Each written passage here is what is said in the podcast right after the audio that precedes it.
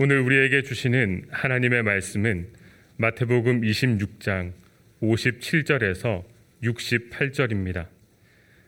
예수를 잡은 자들이 그를 끌고 대제사장 가야바에게로 가니 거기 서기관과 장로들이 모여 있더라.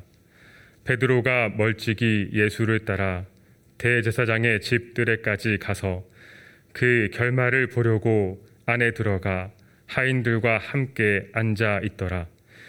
대제사장들과 온 공회가 예수를 죽이려고 그를 칠 거짓 증거를 찾음에 거짓 증인이 많이 왔으나 얻지 못하더니 후에 두 사람이 와서 이르되 이 사람의 말이 내가 하나님의 성전을 헐고 사흘 동안에 지을 수 있다 하더라 하니 대제사장이 일어서서 예수께 묻되 아무 대답도 없느냐 이 사람들이 너를 치는 증거가 어떠하냐 하되 예수께서 침묵하시거늘 대제사장이 이르되 내가 너로 살아계신 하나님께 맹세하게 하노니 내가 하나님의 아들 그리스도인지 우리에게 말하라.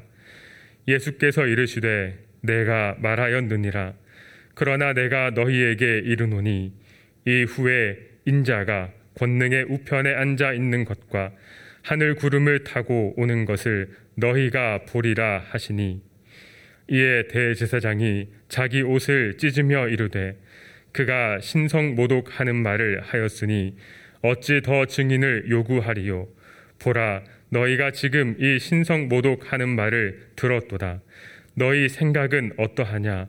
대답하여 이르되 그는 사형에 해당하니라 하고 이에 예수의 얼굴에 침 뱉으며 주먹으로 치고 어떤 사람은 손바닥으로 때리며 이르되 그리스도야 우리에게 선지자 노릇을 하라 너를 친 자가 누구냐 하더라 아멘. 일본의 대표적인 작가 엔도 슈샤크는 나가사키에서 발견된 성화 한 개를 보게 되면서 근세 일본의 기독교 탄압 속에서 고뇌하는 선교사들의 성찰을 침묵이라는 제목으로 소설을 썼습니다. 그가 보았던 성화는 배교를 맹세하는 의미로 밟히고 밟혀 거무스름한 발자국이 남아 있었습니다. 소설 침묵의 배경은 1630년대 일본입니다. 당시 일본은 서구 열강의 문호를 개방하고 서구 문물을 받아들였습니다.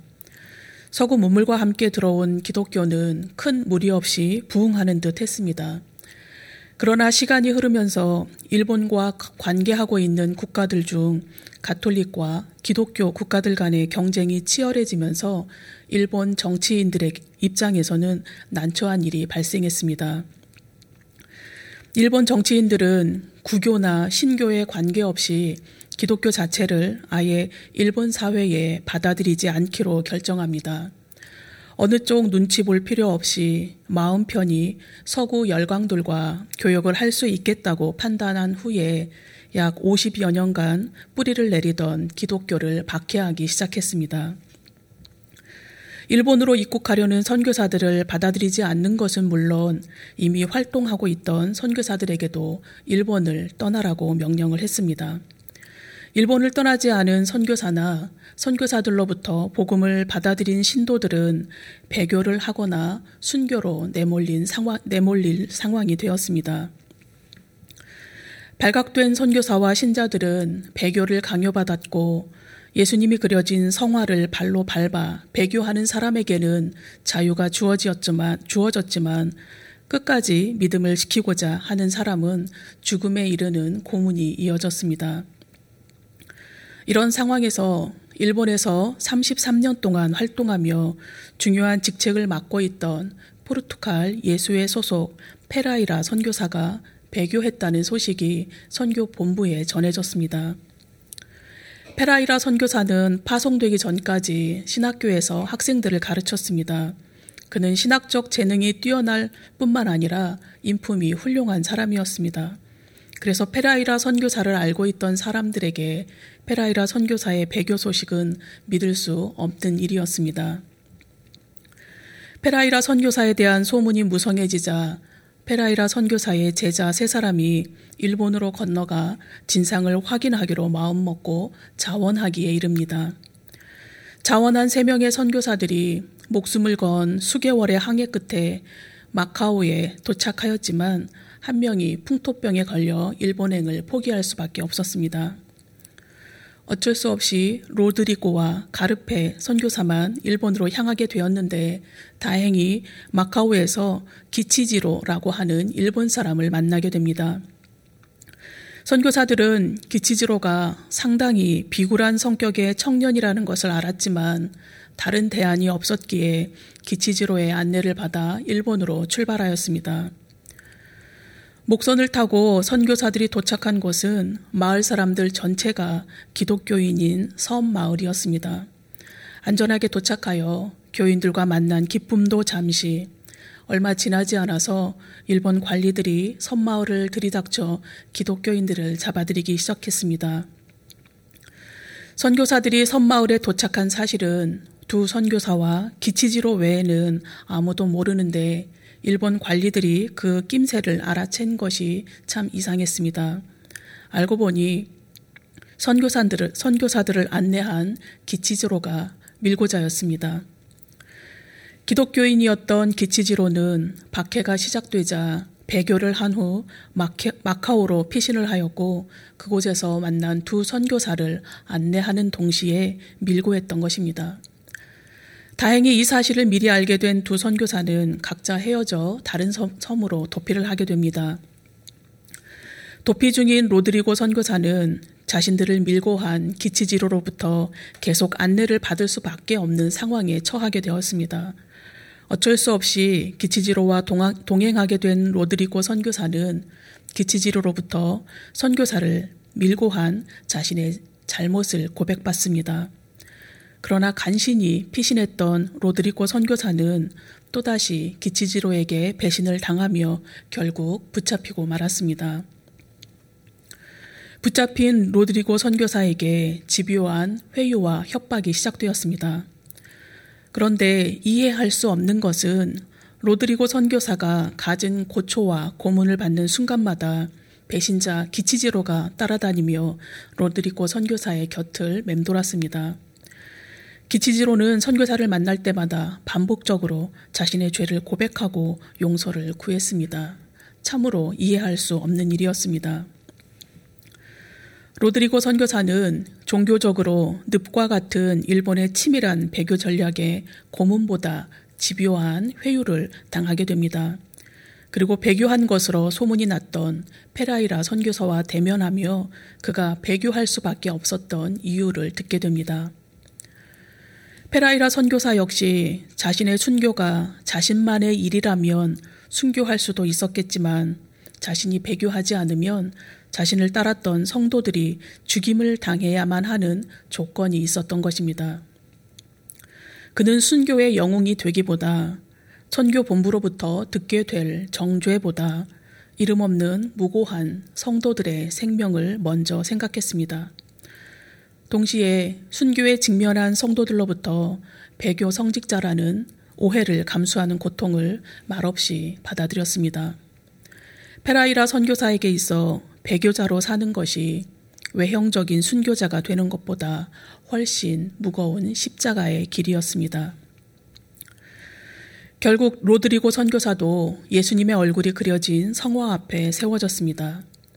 성화 속의 주님은 많은 사람들에게 밟혀 닳고 달아 있었고 그 거의 닳고 달아 있는 성화 속에 주님이 로드리고를 슬픈 얼굴로 바라보고 계셨습니다.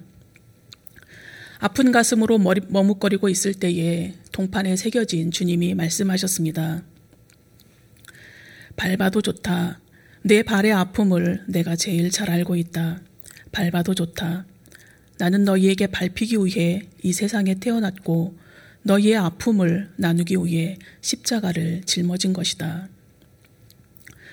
로드리고는 주님의 음성을 듣고 자신을 재판하는 것은 교회나 사람들이 아니라 오직 주님뿐이심을 받아들였습니다. 그리고 마음으로 되뇌었습니다. 나는 배교했습니다. 그러나 주여, 제가 결코 배교한 것이 아님을 당신만이 아십니다. 세월이 흘러 배신자 기치지로가 로드리고 선교사를 찾아와 용서를 구하며 자신이 배교할 수밖에 없었던 이유를 들려주었습니다. 자신은 천성이 약해서 성화를 발굴하는 강요를 견디지 못했을 뿐만 아니라 로드리고 선교사를 팔아 넘겼었다고 고백했습니다. 기치지로의 고백을 들으며 로드리고 선교사는 자신이 성화를 밟기 전 주님과 나눴던 대화를 다시 떠올렸습니다. 밟아도 좋다. 지금 내 발이 아플 것이다. 오늘까지 내 얼굴을 밟았던 인간들과 똑같이 아플 것이다.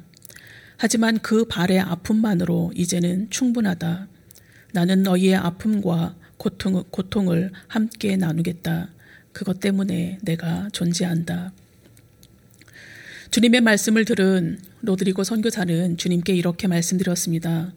주여, 당신이 언제나 침묵하고 계시는 것을 원망하고 있었습니다. 주님께서 다시 말씀하셨습니다. 나는 침묵하고 있었던 것이 아니다. 함께 고통을 나누고 있었을 뿐이다. 함께 고통을 나누고 계신다는 주님의 음성을 들은 로드리고 선교사는 피와 먼지로 더럽혀진 자신의 발을 성화 위에 올려놓았던 것입니다. 그리고 자신을 두 번이나 배신했던 기치지로를 예수님의 사랑으로 용서할 수 있었습니다. 오늘 본문은 배교자요, 배신자인 기치지로 같은 우리를 구원하시기 위해서 힘없고 미약하게 체포당하시는 주님의 모습을 전하고 있습니다. 대제사장과 서기관들과 장로들은 예수, 예수를 붙잡아 오자마자 신문을 하며 예수의 죄를 입증할 증거부터 찾았습니다. 대제사장을 최고 의장으로 하여 제사장들과 장로들, 서기관으로 구성된 사내들인 공회원들은 예수님께 사형을 선고하고 싶어 조바심이 났습니다. 59절 말씀에 대제사장들과 온 공회가 예수를 죽이려고 그를 칠, 칠 증거를 찾았다고 전하고 있는데 공회원 전체 회의를 야간에 소집하는 것은 불법이었습니다. 그래서 불법성 논란을 피하기 위해서 핵심 몇 사람만 모여 예수를 신문하며 예수를 칠 거짓 증거를 찾았습니다. 마침내 두 증인이 등장하여 주님께서 사흘 동안 성전을 지을 수 있다고 말씀하셨던 것을 증거로 제시했습니다. 요한복음 2장 19절에서 21절 말씀입니다. 예수께서 대답하여 이르시되 너희가 이 성전을 헐라 내가 사흘 동안에 일으키리라 유대인들이 이르되 이 성전은 46년 동안에 지어졌거늘 내가 3일 동안에 일으키겠느냐 하더라. 그러나 예수는 성전된 자기 육체를 가르켜 말씀하신 것이라. 예수님께서 말씀하신 이 말씀은 성전 안에서 소와 양과 비둘기 파는 사람들과 돈 바꾸는 사람들을 성전에서 내쫓으시면서 하신 말씀입니다. 성전을 장사하는 집으로 만들어버린 유대인들을 향해서 성전된 내 몸을 죽이라. 그러면 내가 사흘 만에 다시 살아날 것이다. 라는 주님의 죽음과 부활에 대한 말씀이었습니다. 그러나 유대인들은 주님을 성전 파괴자로 오해하였을 뿐만 아니라 예수님을 성전 모독죄로 모독죄라 모독이라는 죄목으로 고소하였습니다. 그러나 그들의 증언은 법적인 효력이 없었습니다. 두 증인은 대제사장이 아무런 증거를 얻지 못하자 최후 수단으로 공회가 매수한 사람들이었던 것으로 보여집니다. 율법에 의하면 유죄로 확정되기 위해서는 두세 사람의 두 사람 이상의 일치된 증거를 필요로 했기 때문입니다. 그러나 같은 내용을 전하고 있는 마가복음 14장 59절에서는 두 사람의 증언도 일치하지 않았다라고 증언하고 있습니다. 거짓 증언, 증인들을 내세우며 사형시킬 죄목만을 찾고 있음에도 주님께서 아무 말씀도 하지 않으시자 조바심이 난 대제사장이 다시 물었습니다. 63절 말씀입니다. 예수께서 침묵하시거늘 대제사장이 이르되 내가 너로 살아계신 하나님께 맹세하게 하노니 네가 하나님의 아들 그리스도인지 우리에게 말하라. 주님께서 침묵하신 것은 유죄 선고를 받고 십자가에 처형될 것을 하나님의 섭리로 이미 받아들이셨기에 스스로 변호할 의사가 전혀 없으셨기 때문입니다. 십자가는 피할 수 있는 것이 아니라 주님께서 감당하셔야 했던 주님의 사명이셨습니다. 로드리고 선교사는 주님의 얼굴이 그려져 있는 동판을 밟으며 배교자로 낙인 찍혔습니다. 그러나 그는 이 모든 과정 속에서 침묵하고 계신 줄 알았던 주님의 침묵은 침묵이 아니라 고통받는 이들과 고통을 나누고 계신다는 사실을 깨달았습니다. 결국 로드리고 선교사가 선택한 배교자로 살아가는 것은 그가 감당해야 했던 십자가였던 것입니다. 주님께서는 죄를 자백하도록 강요받으셨지만 온 인류를 구원하시기 위해 감당하셔야 하는 죽음이었기에 스스로를 변호하지 않으셨습니다. 그러자 조바심 난 대제사장은 예수님께 하나님의 이름을 걸고 맹세하라고 재차 요구합니다. 본문 63절 말씀을 다시 읽겠습니다. 예수께서 침묵하시거늘 대제사장이 이르되 내가 너로 살아계신 하나님께 맹세하게 하노니 내가 하나님의 아들 그리스도인지 우리에게 말하라. 하나님의 이름을 빙자하여 거짓 맹세를 하게 되면 그것은 하나님의 거룩한 이름을 망령되게 하는 죄가 됩니다. 그래서 유대인들은 하나님의 이름을 걸고 맹세할 엄두를 내지 못했습니다. 대제사장이 어떻게 해서든 예수를 처분할 명분을 찾기 위한 계략으로 맹세를 강요하고 있습니다. 예수가 하나님의 이름으로 자신을 하나님의 아들 그리스도라고 시인하게 되면 신성 모독이라는 죄명을 씌울 수 있었습니다. 그래서 사형에 해당하는 죄는 본인이 본인의 고백을 필요로 했기 때문에 대제사장은 계략적으로 예수님께 강요했던 것입니다. 그리스도는 히브리어로 메시아로 의미하는 메시아를 의미하는데 메시아라는 말은 복합적인 뉘앙스를 갖고 있습니다. 기름 부음을 받은 자라는 의미의 메시아는 제왕으로도 해석할 수 있습니다. 만약 정치적인 메시아로 해석한다면 그것은 로마로부터 유대를 독립시키고 이전의 영광을 회복하는 구세주가 됩니다. 그것은 로마에 저항하는 정치범으로 제소가 가능한 일이었습니다. 한편 예수가 스스로를 메시아로 지칭한다면 그것은 신성 모독죄에 해당하는 것이었기 때문에 대제사장의 질문은 아주 교활했습니다. 침묵하시던 주님께서 대제사장의 교활한 질문에 64절을 통해서 대답하셨습니다. 예수께서 이르시되 네가 말하였느니라 그러나 내가 너희에게 이르노니 이후에 인자가 권능의 우편에 앉아 있는 것과 하늘 구름을 타고 오는 것을 너희가 보리라 하시니 주님께서는 직접적인 표현이 아니라 네가 말하였다라는 간접적인 표현으로 자신이 살아계신 하나님의 아들 그리스도이시라고 말씀하셨습니다. 예수님께서는 자신을 음해하는 것에는 침묵하셨지만 당신이 하나님의 아들 그리스도이시라는 진실은 분명히 밝히셨습니다. 마가복음에서는 대제사장의 질문에 내가 그니라 라는 직접적인 대답으로 말씀하셨다고 전하고 있습니다. 증인들을 통해서 예수님의 혐의가 입증되지 않자 가야바는 미리 계획했던 대로 예수님을 신성 모독으로 몰아갔고 드디어 자신이 원하는 대답을 들었습니다. 가야바는 사형을 언도하며 속으로는 쾌재를 불렀을 것입니다. 목적을 달성한 대제사장과 주변에 있던 사람들은 주님의 얼굴에 침을 뱉으며 주먹으로 치고 손바닥으로 때리며 예수님을 조롱하기 시작했습니다. 누가복음은 이들이 예수님의 눈을 가린 상태로 예수님을 조롱했다고 전하고 있습니다. 변호인, 변호인도 없는 불법 재판 자리에서 예수님은 극심한 조롱을 힘없이 당하셨습니다. 우리 시대의 가장 뛰어난 기독교 변증가로 뽑히는 C.S. 루이스는 피고석의 하나님이라는 책에서 이렇게 반격하고 있습니다. 고대인은 피고인이 재판장에게 가듯이 하나님께 나아갔습니다. 현대인의 경우엔 그 역할이 뒤바뀌었습니다. 인간이 재판장이고 하나님은 피고석에 계십니다. 인간은 상당히 이해심 많은 재판장입니다. 하나님께서 전쟁, 가난, 질병을 허용하신 일에 대해 조리에 맞는 항변을 내놓으시면 귀 기울일 준비가 되어 있습니다. 재판은 하나님의 무죄 방면으로 끝날 수도 있습니다. 그러나 중요한 것은 인간이 판사석에 앉아 있고 하나님은 피고석에 계시다는 것입니다. 인간이 재판장이고 하나님은 피고석에 계시다는 C.S. 루이스의 고발은 오늘날의 그리스도인들이 하나님을 어떻게 생각하고 있는지를 위트로 반격하고 있습니다.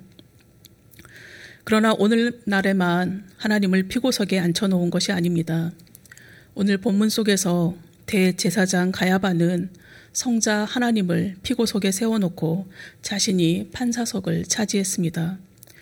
잠시 잠깐 유한한 대제사장이었던 가야바는 영원하신 대제사장, 최후의 심판자를 사형 선고한 것입니다. 침묵하시던 주님께서 하나님의 아들 그리스도이심을 분명히 밝히신 이후에 그러나 라는 접속사를 사용하시며 말씀하셨습니다. 64절 말씀을 다시 읽겠습니다. 예수께서 이르시되 내가 말하였느니라 그러나 내가 너희에게 이르노니 이후에 인자가 권능의 우편에 앉아 있는 것과 하늘 구름을 타고 오는 것을 너희가 보리라 하시니 본문에 그러나로 번역된 플랜이란 단어는 상반된 문장을 이어주는 역접의 의미를 전달하는 접속사와는 달리 이와 더불어라는 의미를 지니고 있습니다. 예수님께서 하나님의 아들 그리스도이실 뿐만 아니라 이와 더불어 하나님 우편에 앉아 계시다가 영광, 영광 가운데 다시 오실 것이라고 말씀하고 계십니다. 이것은 그리스도인들에게는 소망의 메시지입니다. 그러나 주님께서 메시아 되심을 확실하게 계시하시며 엄중한 심판주로 다시 오신다는 주님의 말씀은 대제사장 편에서는 예수를 사형에 처할 확실한 증거가 되었습니다. 가야바는 사형을 선고할 확실한 증거를 확보하며 승리한 듯 보였지만 에덴 동산에서 하나님께 사망을 선고받은 인간이 재판석에 앉아 감히 하나님께 사형을 선고하는 영적 무지의 극치를 보여지는 순간입니다. 거짓 증언에는 침묵하셨던 주님께서 당신이 그리스도이심을 지체 없이 밝히셨습니다. 우리는 현재 대한민국 국민의 신분으로 살아가고 있는 동시에 하나님의 아들 예수 그리스도를 믿는 하나님 나라의 백성으로 살아가고 있습니다. 배교자로 살아야 했던 페라이라 선교사와 로드리고 선교사가 처했던 상황보다 일제 강점기에 신앙을 지키기 위해서 목숨을 걸었던 우리 선조들이 처했던 상황보다 오늘도 지구촌 곳곳에서 신앙인이라는 이유로 박해받고 있는 그리스도인들의 상황보다 우리는 너무 안전하게 살아가고 있습니다. 오늘 우리는 세상의 빛으로, 세상의 소금으로 살아가기 위해서 목숨을 걸지 않아도 되는 너무 평안한 시절을 살아가고 있습니다. 그럼에도 불구하고 이름 없고 빛도 없이 하나님 나라를 위해서 살아가는 무명의 그리스도인들보다 그리스도인임을 분명히 밝히지 못하고 살아가는 익명의 그리스도인들이 더 많은 시절이기도 합니다. 우리 주님께서는 현재 하나님의 우편에 앉아 계십니다. 그리고 주님께서 약속하신 대로 하늘 구름을 타고 이 땅에 다시 오실 것입니다. 유대인들은 2000년 전에 나사렛 예수 그리스도를 아직도 받아들이지 않고 있지만 우리는 다시 오실 주님을 기다리며 오늘을 살아가고 있습니다. 우리는 이미 오신 주님과 다시 오시겠다고 약속하신 주님을 기다리는 이미와 아직 사이를 살아가고 있는 것입니다. 그래서 감사한 오늘입니다. 오늘이 감사한 이유는 이미와 아직 사이를 살아가는 우리에게 기회가 있기 때문입니다. 돌이킬 기회, 사랑할 기회, 용서할 기회, 회복할 기회, 여분의 기름을 준비할 기회, 주님의 마음을 시원하게 해드릴 기회, 주님의 시선이 머문 곳에 우리의 시선을 머물게 할 기회 등 수많은 기회가 아직 우리 앞에 있습니다. 이탈리아 북부 토리노 박물관에는 기괴하기 짝이 없는 모양의 석상 하나가 있다고 합니다. 앞머리는 무성하고 뒷머리는 대머리이며 어깨와 발에는 날개가 달려 있는 석상은 그리스 신화에 나오는 기회의 신 카이로스입니다. 석상 앞에는 카이로스가 기괴한 외모를 가진 이유가 적혀 있습니다. 나의 앞머리가 무성한 이유는 사람들이 내가 누구인지 금방 알아차리지 못하게 하기 위해서이지만 나를 발견했을 때는 쉽게 붙잡을 수 있도록 하기 위해서이다. 나의 뒷머리가 대머리인 이유는 내가 지나가고 나면 다시는 나를 붙잡지 못하게, 못하게 하기 위해서이며 나의 어깨와 발에 날개가 달린 이유는 최대한 빨리 사라지기 위해서이다. 시편 90편에서 시인은 우리의 연수가 70이요 강건하면 80이라도 신속히 가니 우리가 날아간다 라고 고백하고 있습니다. 살아갈수록 시인의 고백을 되뇌게 됩니다. 우리는 날아가는 시간을 늦추거나, 늦추거나 멈출 수 없습니다. 그러하기에 이 가을에는 사랑하고 용서하며 회복하고 감사하는 시간으로 가꾸어가며 수고하고 헌신하는 시간으로 채워가야 하겠습니다. 그리고 로드리고 선교사가 극심한 박해 속에서도 주님과 깊은 교제를 나누었듯이 우리의 현실이 힘들고 고단할수록 주님과 더 깊은 교제 가운데로 나아가야 하겠습니다. 가을이 되면 교육자들은 봉사부서에서 수고의 땀을 함께 흘려주실 분들과 구역 식구들의 신앙의 길잡이로 수고하실 구역장님들을 세우는 일을 시작합니다. 지난 10월 7일에 열렸던 상임위원회에서 3분기 교인 현황을 보고하였는데 지난 9월 30일 기준으로 우리 교회에 등록하고 신앙생활 하시는 교우님은 13,041명입니다.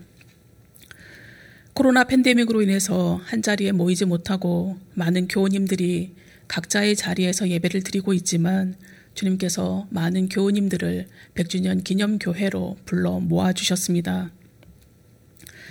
제가 섬기는 교회 학교에는 현재 1,596명의 어린이와 청소년들이 있습니다. 나는 그리스도인입니다. 라고 자신있게 자신의 정체성을 말할 수 있는 신앙의 다음 세대를 세워가는 일에 함께 해 주실 교회학교 선생님들을 기다리고 있습니다.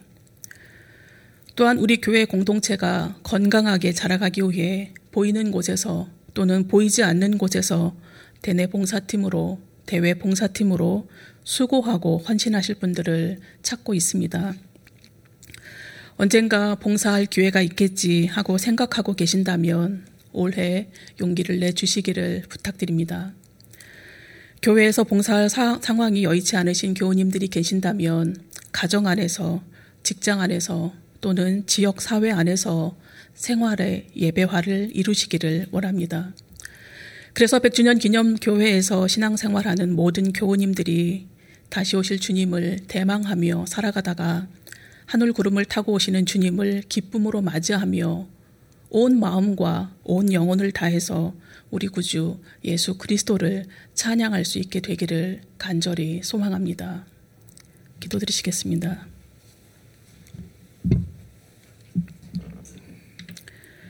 하나님 아버지, 한밤중에 대제사장이 구세주로 오신 주님을 피고석에 세워놓고 사형수로 만들 명분을 찾기 위해 혈안이 되어 있는 모습은 2000년 전의 일만은 아님을 고백합니다.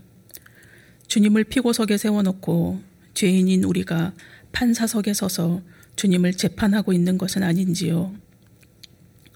혹여 진실한 그리스도인을 피고석에 세워놓고 소리만 요란한 나는 재판석에 앉아 있는 것은 아닌지요. 혹여 기치지로처럼 죄를 짓고 회개, 회개하기를 반복하고 있는 것은 아닌지요. 내가 하는 일은 모두 좋게 포장하지만 타인이 하는 일은 불법이라고 손가락질하고 있는 것은 아닌지요. 이 시간 회개하오니 연약한 우리를 용서하여 주시옵소서. 우리의 연수가 70이요 강건하면 80이라도 신속히 가니 우리가 날아간다고 고백했던 시인의 고백처럼 우리의 날수가 그리 길지 않음을 기억하며 우리에게 주어진 기회를 놓치지 않고 주님께서 허락하신 믿음의 공동체를 세워가는 일에 함께 헌신할 수 있는 용기를 허락하여 주옵소서. 그리하여 100주년 기념교회를 세우시고 한국 기독교 200년을 향한 바른 길 닦기 사명을 맡기신 일에 온 교우가 한 마음으로 기도하며 이 사명을 잘 감당하도록 은총 베풀어 주옵소서. 하나님, 우리에게 아직 기회가 있어 참 감사합니다. 사랑하고 헌신할 기회, 용서하고 회복할 기회, 믿음으로 세워갈 기회, 신랑 맞을 여분의 기름을 준비할 기회 등 아주 많은 기회가 있음에 감사합니다. 허송세월 하다가 교회를 놓, 기회를 놓치고 통곡하는 일이 생기지 않도록 우리 모두 정신을 차리고 깨어 있게 하여 주옵소서. 그리하여 다시 오실 주님을 인내로 기다리며 신앙의 다음 세대를 믿음으로 세워가는 복된 사명도 잘 감당하게 하여 주옵소서. 예수님의 이름으로 기도드립니다. 아멘.